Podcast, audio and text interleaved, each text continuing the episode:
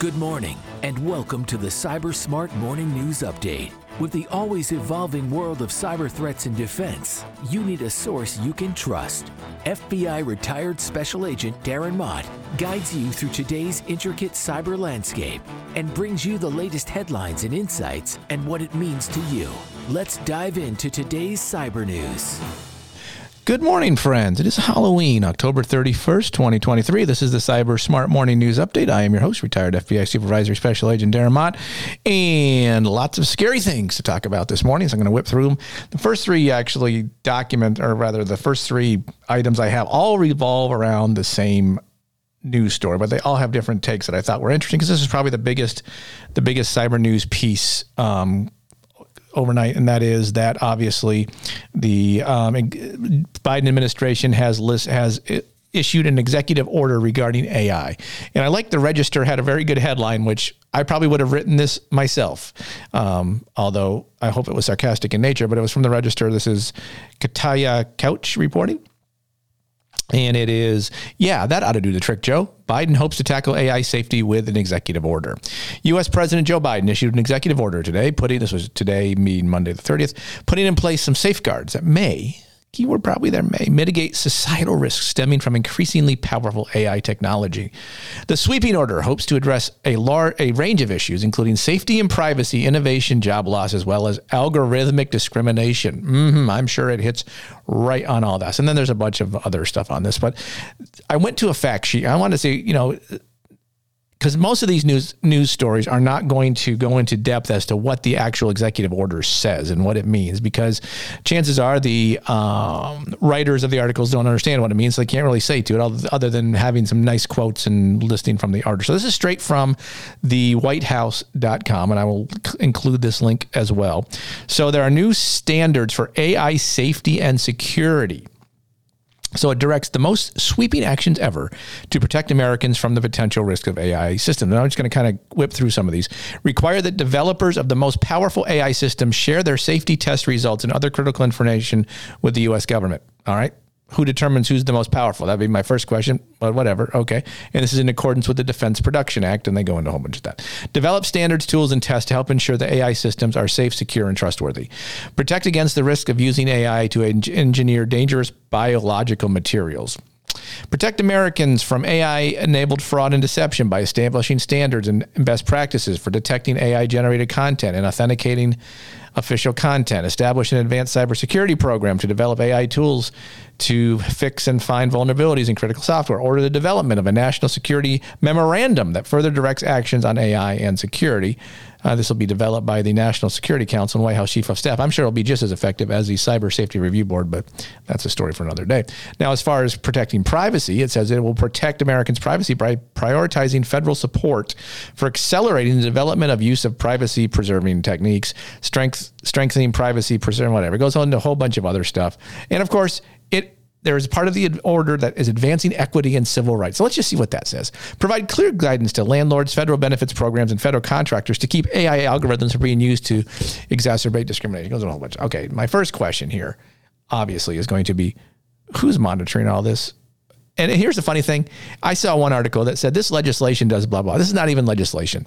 It's a president's signing an order that the next president could easily disable the first day he's into office. As, as and so if you read the whole thing, there's really not any it's not like you're going to go to jail if you don't do these things. These are more like suggestions. Please do these things. That would be fantastic if you would do these things because we want to protect ourselves. And most of these orders really apply largely to people within the executive branch of the US government. How they're going to I would love someone maybe someone listening to this can explain it to me because I'm honestly not going to do a ton of research into this executive order but what is the how is the government going to use this executive order to make AI better, safer, stronger, faster, or whatever? You know, I mean, and how's it going to? How are they going to? How are they going to enforce creating, designing AI around equity standards? Is is is really unbelievable.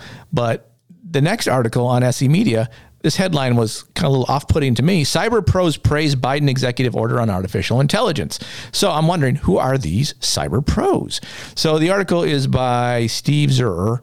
President Joe Biden, okay, released executive order. We know that. The new EO, primarily a response to ongoing public concerns around the fast pace of development and potential risks around AI. Again, there you go, potential risks So anything has a everything has a potential risk. Are we going to start doing an executive order for everything? Maybe we are. Who knows?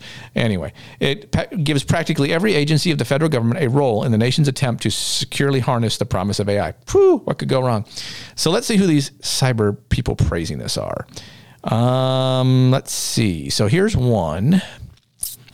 The EO is level headed. It avoids the use of phrases like existential risk and focuses on concrete problems security and safety, privacy and discrimination, says James Lewis, a senior researcher at the Center for Strategic and International Studies. Well, he sounds like a cybersecurity pro. Sure. Who else says anything about this? Um, let's see. Uh, who we quote? Are we quoting anybody here? President. Okay, here's one. President Biden's EO executive order underscores a robust, robust commitment to safety, cybersecurity, and rigorous testing, says Casey Ellis, founder and CTO of BugCrowd. Okay. Again, how, what, what? Okay, here's another one. Okay. Randy Lariar, AI security leader at Optiv, said ultimately the question about the red teaming and safety of new models has been much requested in the research community. Now, here's my question why can't you just do it? You're okay. Much request. You need the you need the federal government to tell you to do it. Just if you're worried about just, this is so. F- okay, but I almost cursed. Would have had to put a box, check a box there. Um, let's see what else we got here. Um, I worry that many open source models, which are derived, this is from the same guy, are derived from a big foundational model, which that can be uh, just as risky without the burden of red teaming, but this is a start. Again, no one's stopping anybody from red teaming this stuff. Okay, here's another one. Ashley Leonard, Chief Executive Officer of SignSec, I'm sorry, uh, Syxsense, added that will be very interesting to see how the vulnerability program gets implemented and if those tools will be open source and voluntary or proprietary and government mandated. That's an excellent question. Leonard said that over the last 30 years, we've seen how code degrades over time. It's why we have new vulnerabilities and bugs released every day. But again, that should be up on the people making the software to fix all that stuff. Anyway, it takes real resources, budget, time, and staff. Yeah, yeah, of course it does. Um, here's another one. Marcus Fowler, Chief Executive Officer of Darktrace Federal, added he and his team firmly believe that the industry can't achieve AI safety without cybersecurity. I don't disagree with that. However, why do we need the federal government to tell us what to do with it? You could all, if you are in AI, you could do it yourself. But again, I repeat myself repeatedly. So anyway, so that probably going to take up most of this podcast. Going to be that particular story, but usually because I have a lot of opinions on that. This could have been a Friday op-ed, probably should have been, but you'd all forgotten about it by then. So let's go quickly through a couple other ones. Um, this is more of a good news story from the Register. This is Jessica Hardcastle reporting: Florida man jailed after draining one million dollars from victims in crypto sim swap attacks. Yay! Someone going to jail. A 20-year-old Florida man has been sentenced to 30 months, woo, two and a half years behind bars for his role in a sim swapping ring that stole nearly a million dollars in cryptocurrency from dozens of victims. Um, Jordan Persad of Orlando was ordered also ordered to pay 945,000 uh, in restitution. He pled guilty to conspiracy to commit computer, computer fraud on May 4th. So thumbs up to that. Someone's going to jail. Um, uh, Jordan's problem was that he was in the United States. He probably should have done this overseas. But again, I'm not here to tell people how to run their criminal enterprises. But yay, someone going to jail. It's nice to see. Uh, from Bleeping Computer, Lawrence Abrams reporting LastPass breach linked to a theft of $4.4 million in cryptocurrency. Hackers have stolen 4.4 million in crypto on August October 25th using private keys and passphrases stolen in or stored in stolen LastPass databases, according to research by crypto fraud researchers who have been researching similar instances. So obviously there was a there was a LastPass data breach, um, actually in 2022. Uh, I assume it's from this. I don't know exactly. It doesn't exactly say. Oh yeah, yeah. In 2022, the last so this is the last LastPass breach from 2022. So it obviously takes a while to go through all the data. Within that data breach, bad guys figured out how to went through go through it, and now are stealing cryptocurrency. So if you were if a LastPass user, sadly you did not probably not aware of the of the data breach, and sadly didn't know to change your passwords. So if you are a LastPass user, I recommend you change your passwords pretty darn quick. All right, SEC sues SolarWinds for misleading investors before the 2020 hack. This is where if you don't do the right thing in cybersecurity, bad things happen. Sergiu Gatlan reporting, Beepling Computer. The U.S. Securities and Exchange Commission today charged SolarWinds with defrauding investors by allegedly concealing cybersecurity defense issues from a December 2020 link to um, uh, this poorly worded uh, attack linked to APT 29 uh, yeah, so this is the SolarWinds um, event we all know about. The SEC claims SolarWinds failed to notify investors about cybersecurity risks and poor practices that its CISO Tim Brown, who's also facing legal action, knew about. Instead, the company reportedly disclosed only broad and theoretical risks to its investors.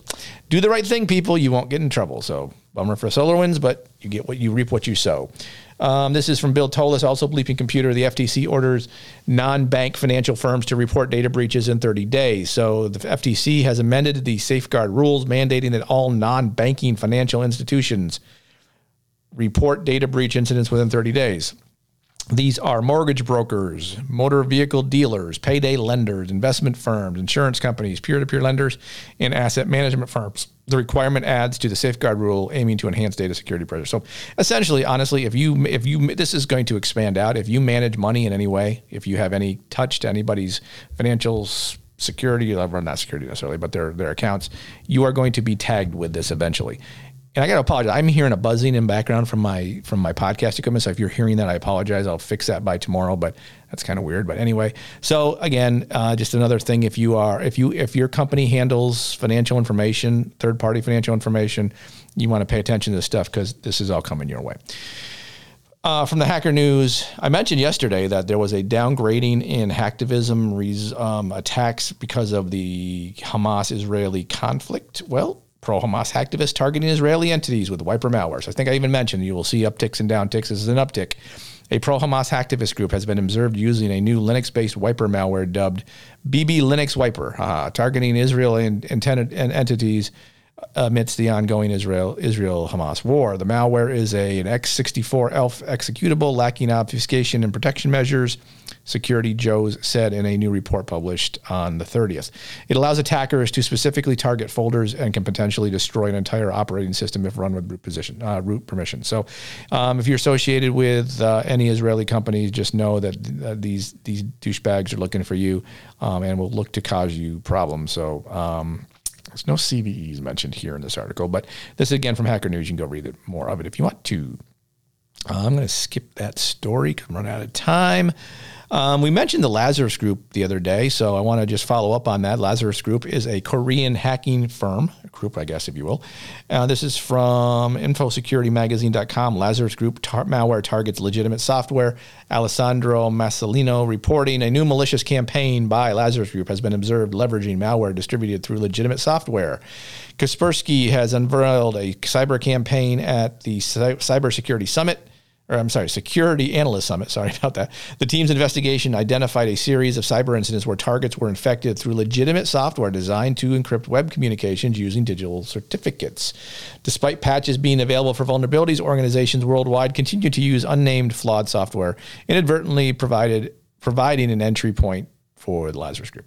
So, I mean, not surprising that the Lazarus Group is is evolving their their tools and their traits. Chances are they're using AI for it. But hey, you know what? If they're using AI for this, that new executive order, I'm sure will solve all of this problem. So we got that to look forward to. So we got that going for us, which is nice. And finally, since it is Halloween, here from this is from WeLiveSecurity.com 20 scary cybersecurity facts and figures for a haunting Halloween. I only mentioned five and I'll just do the first five they list. I didn't read through the whole article. Um, so here is the top spooky security facts that will haunt you. Phishing was the most common form of cybercrime against businesses and consumers last year.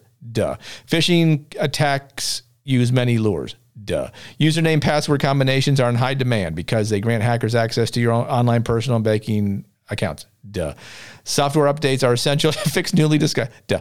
80% of vulnerabilities reported in 2020 were either medium or high severity. That's an interesting fact. So that's thumbs up on that one. With 16% deemed critical. So that's good to know that uh, the vulnerabilities are always problematic. So you want to um, continue that. This is another one. Phishing continues to be a money maker. How is that not all part of the same spooky fact at the front? But whatever. Hey, here's one. MFA, a great way to mitigate threats. Mm-hmm. What else we got here? This is since we're having some fun here. According to the same study, nearly one in every 200 passwords is one, two, three, four, five, six great. That is that is fantastic. I will let you go back and you, you can go read this more if you just want to amuse yourself on this Halloween. And with that, I'll let you go trick or treating, have fun with the kids. Know that knowledge is protection. If we understand the threats targeting us, we can assess our risk, proceed wisely. Thanks so much for listening. We will talk again tomorrow. I am running short on time. CyBUr Smart Morning News is written and produced by Cyber Guy Productions. Feel free to email thoughts, comments, or suggestions to Darren at thecyburguy.com or follow Darren on LinkedIn at linkedin.com slash in slash Darren Mott. Thanks for listening.